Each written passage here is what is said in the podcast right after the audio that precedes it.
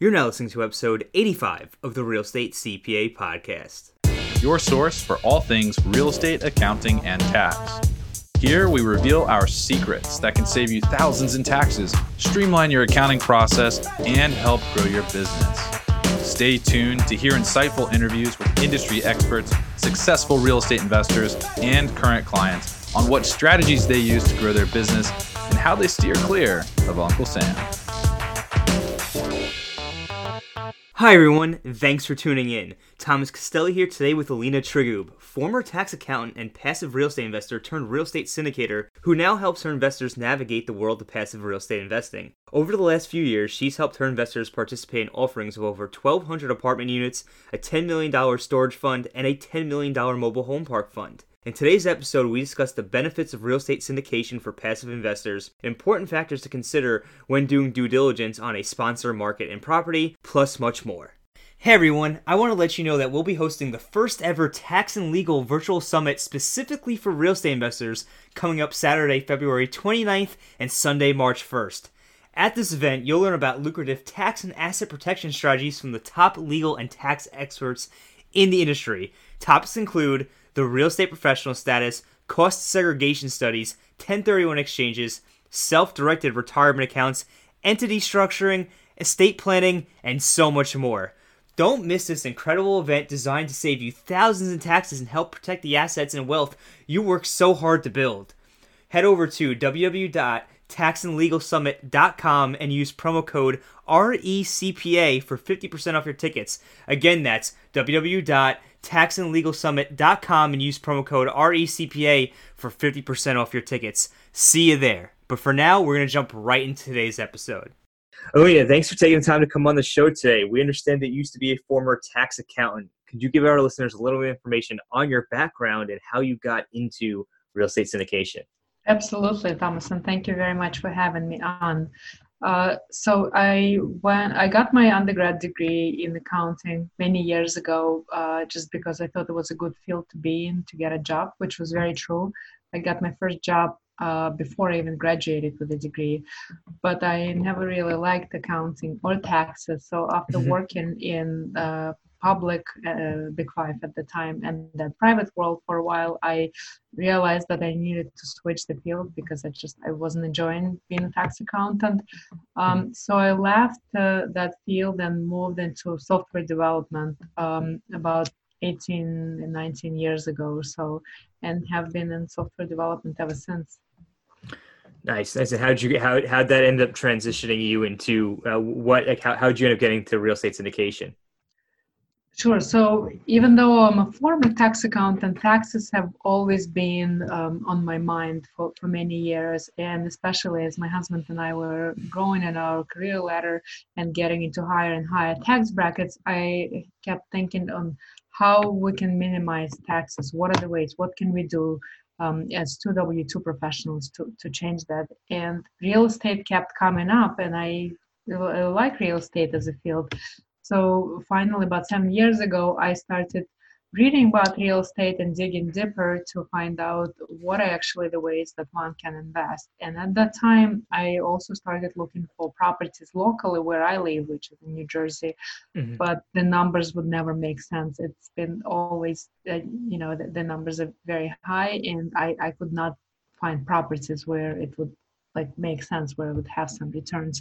So I decided to start looking out of state and I started reading about out of state investing and came across um, the world of syndications. I um, uh, decided to read read up more on it and do some research. And after doing the additional research, I thought it was a viable option and um, I took action and um, found a, a, few operators on BiggerPockets, reached out, found some deals, and then after evaluating, invested in one and then another and another, and kind of escalated after that um, and you know so i started out essentially as an equity partner in someone else's syndications and after doing that for a few years and realizing all the benefits not only the residual income but on top of it you're getting the tax benefit yeah, granted you're a passive investor but as a yeah. passive investor you get the benefits of depreciation and you're getting passive losses, especially at the beginning that when they're higher.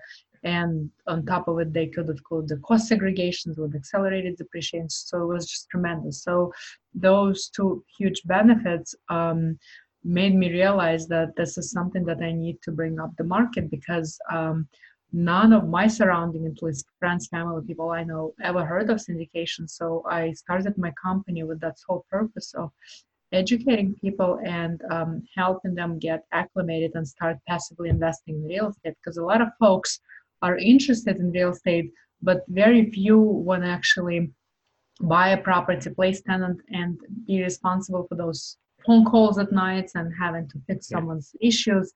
Uh, where the syndication uh, allows you to become investor uh, with very little to no involvement. You just essentially review the document and then make your decision and invest, and that's it. So essentially, you're doing it with uh, limited interruption to your day-to-day life, whatever you're doing, which is a huge benefit and uh, a huge opportunity for folks that are very busy with their personal life, businesses, adventures, professional life, family, and so forth. Yeah, absolutely. That's the blessing of syndication. So when, when you're when you're when you're involved in the syndication now, you've transitioned from um, just being a passive investor to now particip- taking a more active role. Right. What role do you typically play in the syndication process? Sure. So uh, my role involves uh, multiple things, which include from being the investor liaison, uh, get, helping investors get acclimated, educate them on the process, um, helping them to decide to partner up with us, essentially explaining how syndications work, to doing due diligence um, on the asset, on operators, and on overall process and the market to decide whether a specific market and a particular investment is a viable option for myself and my investors and whether we're going in to work on it. And then once we're in, it's essentially uh, playing a full role of being the investor liaison, um, explaining investors how the investment is going, uh, providing them updates, uh, helping them if they have self-directed accounts, helping them with their administrative stuff, and uh, be being their connection to the investment overall. Got it. Got a lot of investor relations in there. It's always exciting stuff. Um, yeah. So when when you so you mentioned that you've uh, that you you do so you help basically help your investors get acclimated and do the due diligence on the operators. Um, when what, what type of due diligence like as a passive investor what what aspects what are the most important aspects of uh, of a deal to do like i guess what are the most important due diligence aspects that a, a passive investor has to be concerned with?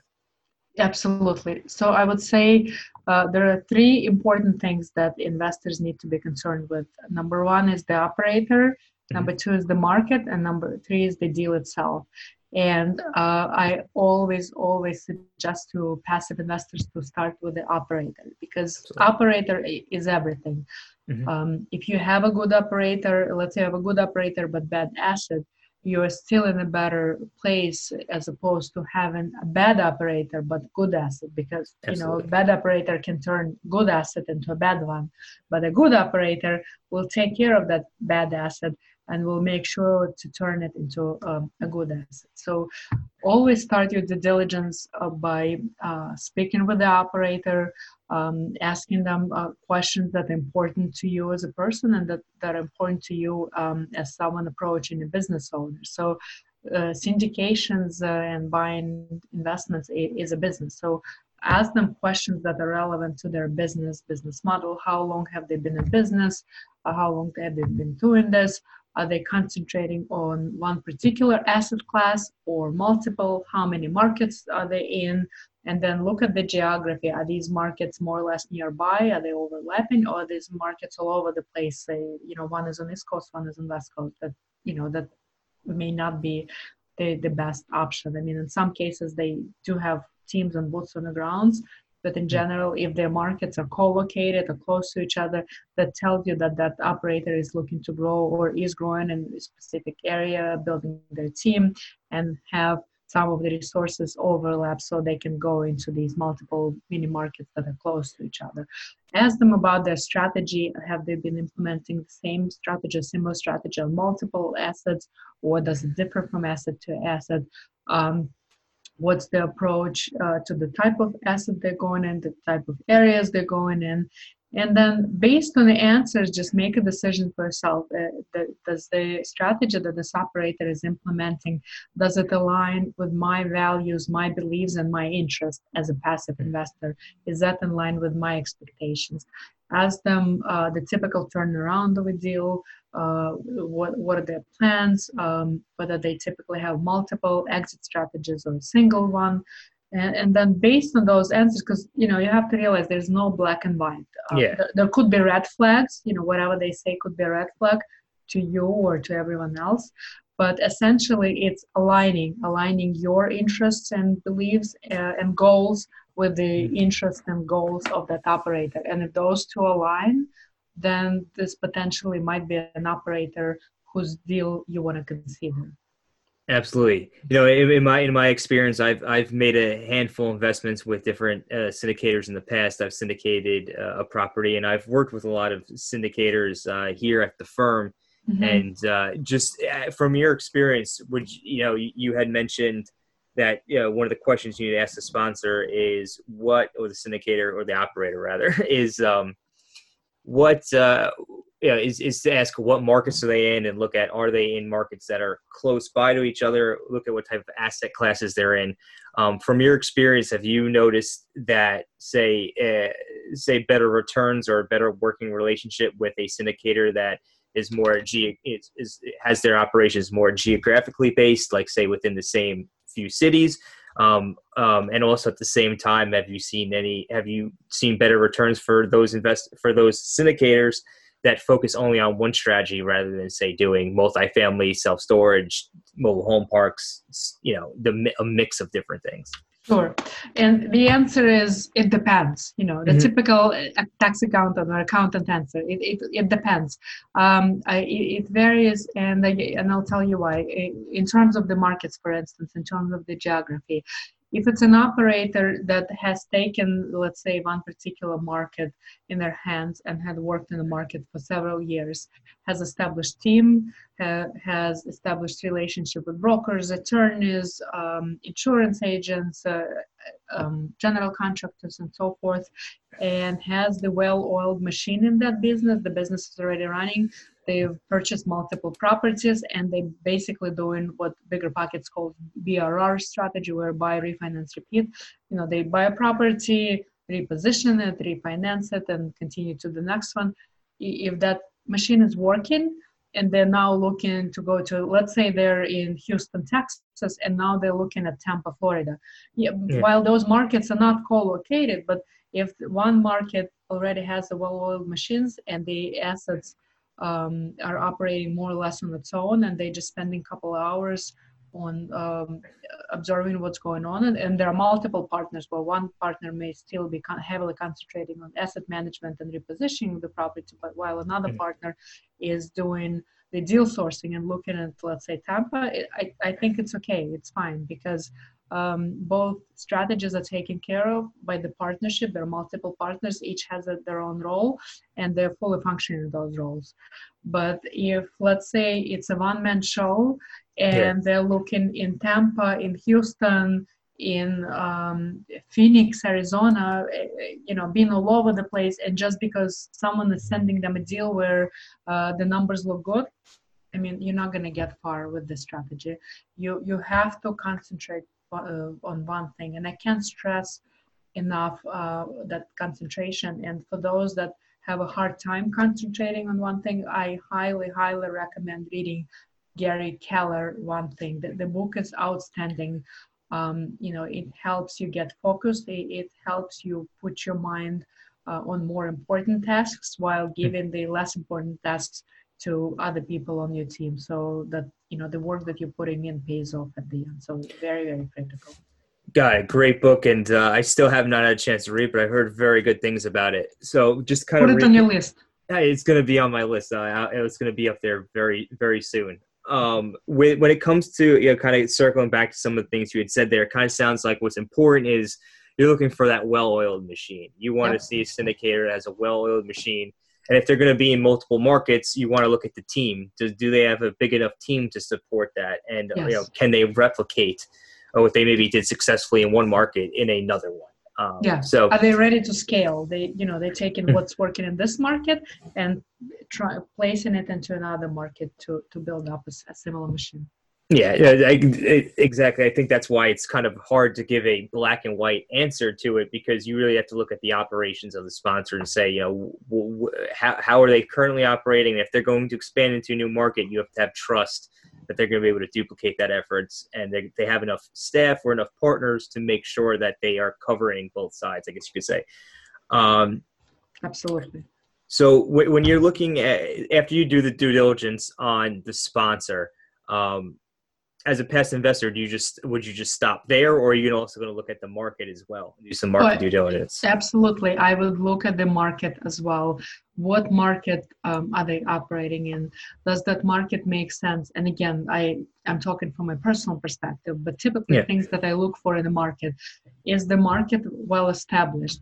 Um, if it's a smaller town um, other major highways in the area is there access to to the big city? To is there infrastructure in the area if I need to access the market, how is it? Is it direct flight or do I have to take multiple flights here? You know, to me, that's that's an obstacle. I don't want to yeah. be taking multiple flights. I, I want to have direct. Um, is the population growing? Are, are there jobs coming into the area? Will the job market support that population growth?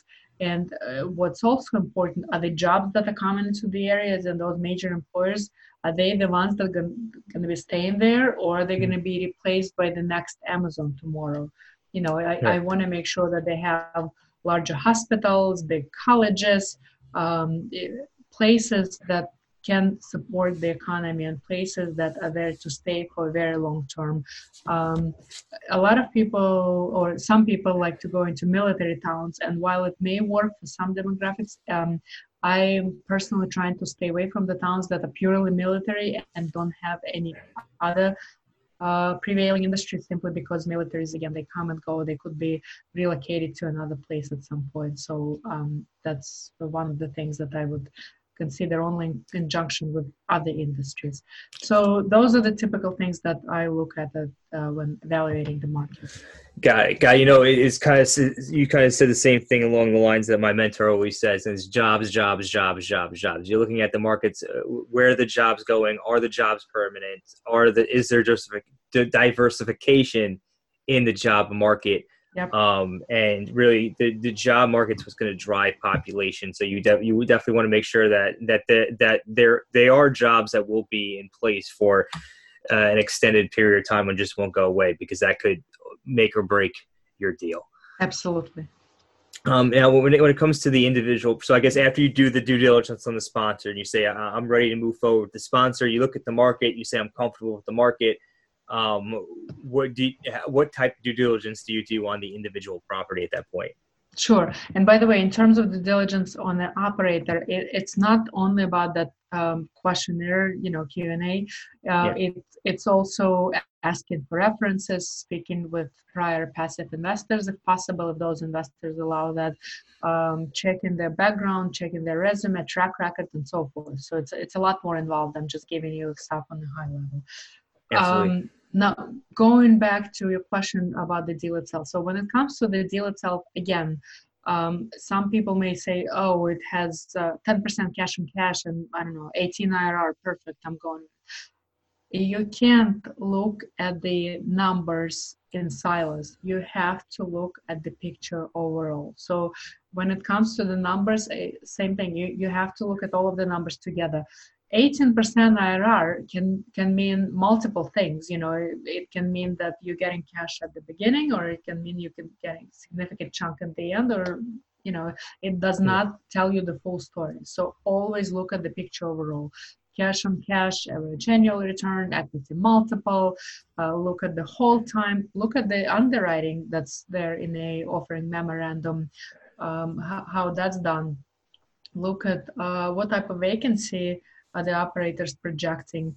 Um, are they saying that let's say what one of the red flags that would be a red flag for me, for instance, if they're saying that the vacancy will remain at um, 5 to 10 percent and we need to do significant repositioning if you're buying let's say 100 doors property and you want to do significant repositioning your vacancy will uh, absolutely not remain at 5 to 10 percent at least for the first two years it, it should be in my estimation 15% or maybe higher at least first year around maybe second year you can do better. But um, you know you have to be realistic. If you're putting a lot more emphasis on the first year to do that heavy repositioning then again that vacancy should be higher and you should have enough cushion in your reserves to cover for any unforeseen circumstances. Also, look look at the expenses and how the expenses are progressing, how the rents are progressing. Are the operators saying that we, we're going to be increasing rents by 5 to 10%? Again, if the area is supportive of that, the geographic area, then maybe again. But if the area is not if you need to lower the numbers if everyone else is increasing rents by 2 to 3 percent then there's no way you're going to be going to 5 or even 10 percent. So look at things like that.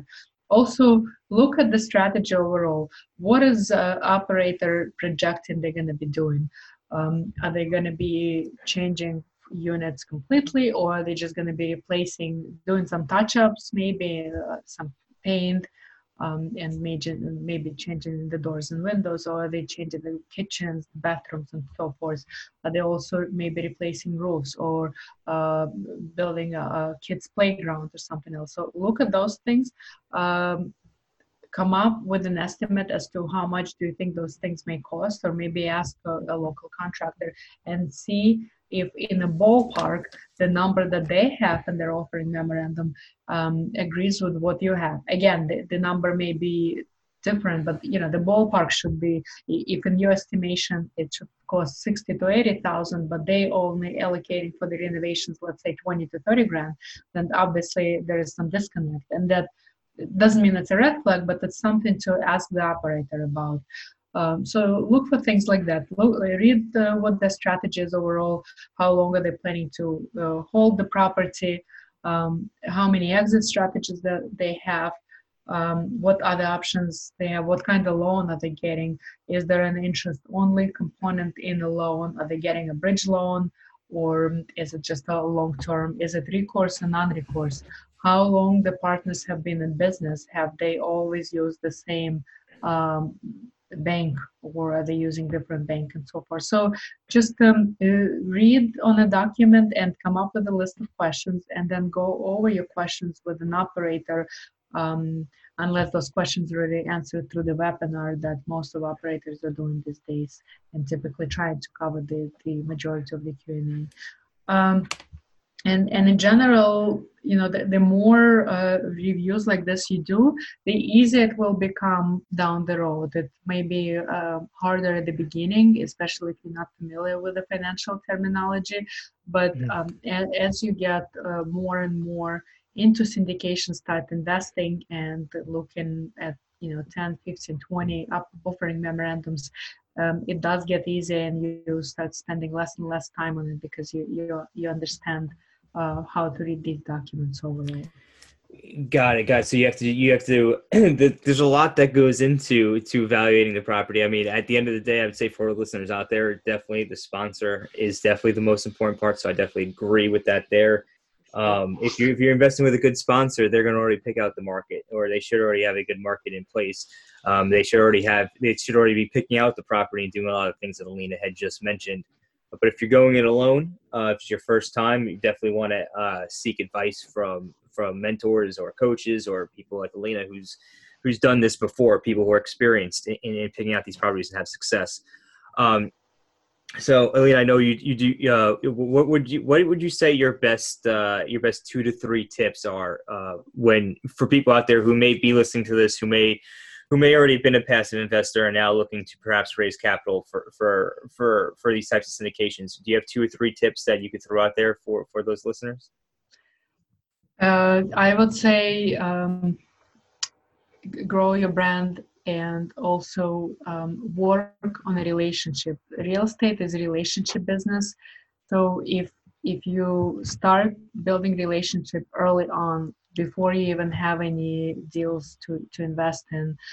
Um, and just talk to people, explain what you do, how you do it, show your track record, show the track record of uh, the people you're partnering up with, um, and be patient with it. Then uh, the the network will follow you, and you you also need to be bringing value to other people. So if investors are reaching out to you with questions, you should be able to answer those questions. If you're not in a position to answer the questions, if you don't know the answers, then I would say spend more time on educating yourself, understanding how the process works, um, understanding how um, the, the understanding the investment life cycle, and uh, continue picking up the pieces of um, investing syndications and, and, until you have a full grasp. And it's okay to tell investors i don't have the answer for you i'll have to get back to you once or twice. But you need to be able uh, to explain majority of the things in the syndication business and know how it works. Uh, so it's it's a people business so establish and build relationship with other people and the first thing that should come out of your mouth is typically how can i help you? Because you're there to help these passive investors. You want to help them build their wealth.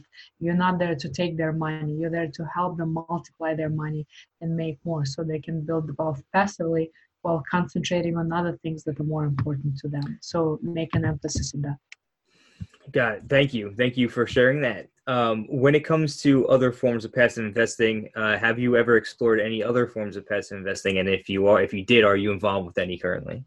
Sure. So uh, outside of real estate, I, have looked at other asset classes uh, that also offer passive investing. Things like, for instance, oil and gas, hemp investment, um, then assisted living.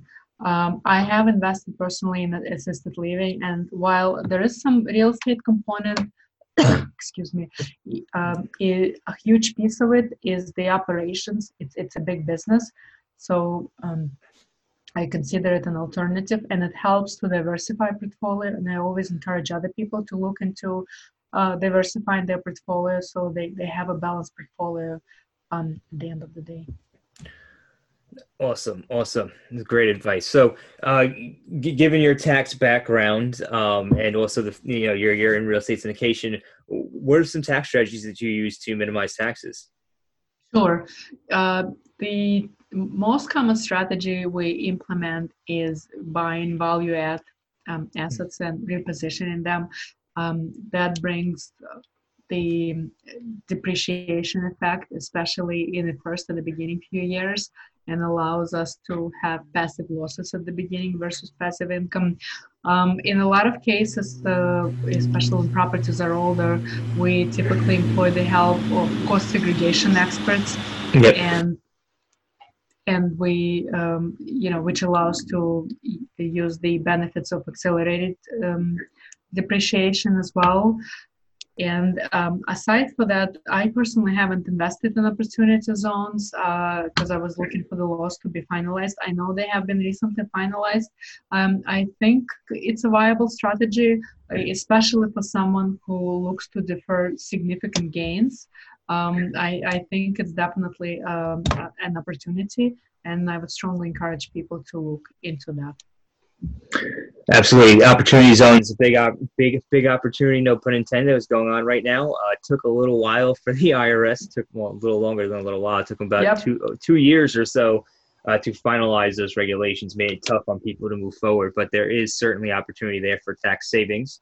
Um, when you, what, you, you, know, you, you, talked about the cost segregation studies, which is, uh, for, which is a lot of syndications do cost segregation studies and pass through the passive losses uh, to their investors. And there's oftentimes I, I get these type of uh, questions from our syndication clients all the time, and they ask uh, my investors asking me, you know, they're a doctor, dentist, lawyer, whatever the case is. Uh, can they use the passive losses to offset their W two income? Do you get that question a lot too? Yeah, I do. I do, and it takes a while to explain to people that you know you can only offset your passive income against passive losses, not your W two income. Yeah, and that, and that's why we have the real estate professional status for some folks, and we're not going to go into that too much today. We've we've beat that to death in other episodes, but sure. um, yeah, just wanted to, to, let everybody know out there you're listening. If you are a full time W 2 employee or you run a full time business outside of real estate um, and you invest in a syndication, you will not be able to use the passive losses against your ordinary income. At least while you're in the deal, uh, there are there's an opportunity when the deal liquidates that those passive losses will be unlocked, but that's not until the very end. So if unless unless you have a spouse who is either not working or working part time and can potentially show that they have been engaged in real estate 750 hours, whether they're agent or another capacity, and they have been actively managing your properties. In that case, um, you might be eligible to claim a real estate professional status. Yeah, absolutely. That's that's spot on. That's spot on. And the key there is the active participation in a rental portfolio. So it's commonly what we'll see. To your point, Alina, uh, is we'll see perhaps a couple um, who uh, one of them is working full time, the other one starts building a rental portfolio, and then what we can do is, uh, depending on some specifics, some technical details, which we won't go into, but uh, there is a possibility of being able to group together your passive investments together with your active investments um, to to mitigate those taxes, which is which is exciting, but yep, it's complicated. Exactly. exactly.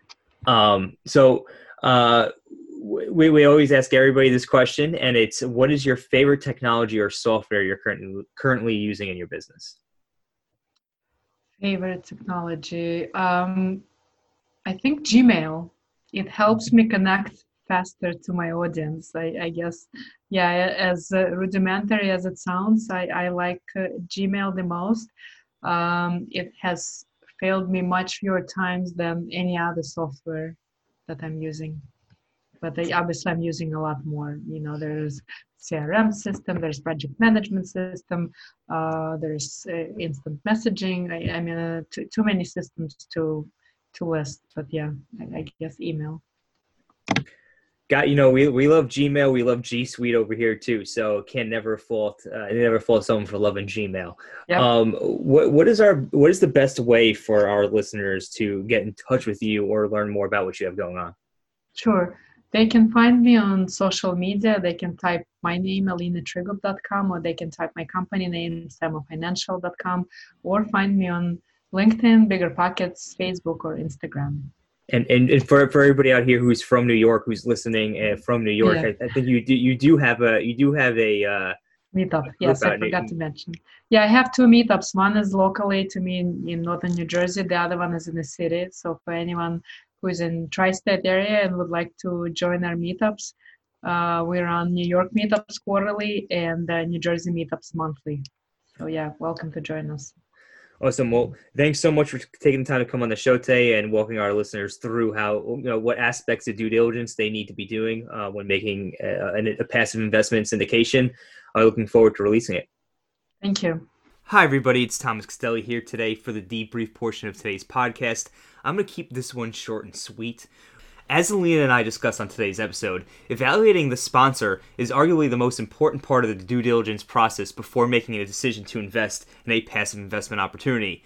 Their track record is key. You want to be sure they have a consistent track record of delivering strong returns with the property type and the investment strategy they are offering. While market and property level due diligence are still important, if you choose the right sponsor and the sponsor is the operator, generally speaking, they will have already done most of the heavy lifting for you, and now you're just verifying. In the end, it's the sponsor who's going to be operating the property and who's going to be responsible for your hard earned capital and providing you a return on your investment. A good sponsor could turn a bad situation around. Meanwhile, you could have a solid property in a great market, and a bad sponsor could just tear it all down.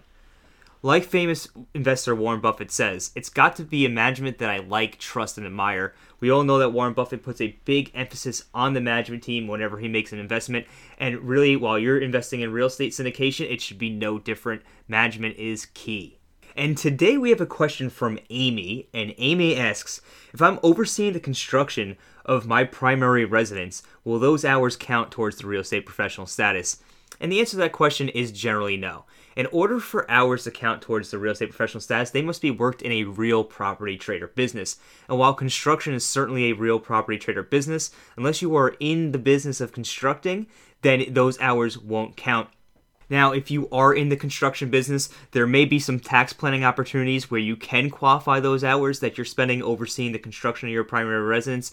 It'll probably come down to the timing of the purchase and exactly how the transactions occur but there may be some opportunities in there. So you'll want to speak to your tax advisors to see if that situation is something that applies to you. And remember, folks, if you want to have your question answered here on the Real Estate CPA podcast, head over to www.therealestatecpa.com slash podcast. Drop your question in the box found on that page, and we may just answer it here on the podcast. Thank you for tuning in. Thomas Castelli signing out, and we'll catch you next week. Thanks for listening to today's show. If you enjoyed the show, please find us on iTunes and leave us a review. You can also email us at contact at therealestatecpa.com with any feedback or topic suggestions. We are always taking on new clients, and with the new tax laws in play, you really don't want to navigate this alone. Let us help you save money on taxes with your accounting and CFO needs. To become a client, navigate to our client page at therealestatecpa.com and fill out a web form with as much detail about your situation as possible. Thanks so much for listening. Have a great rest of your week.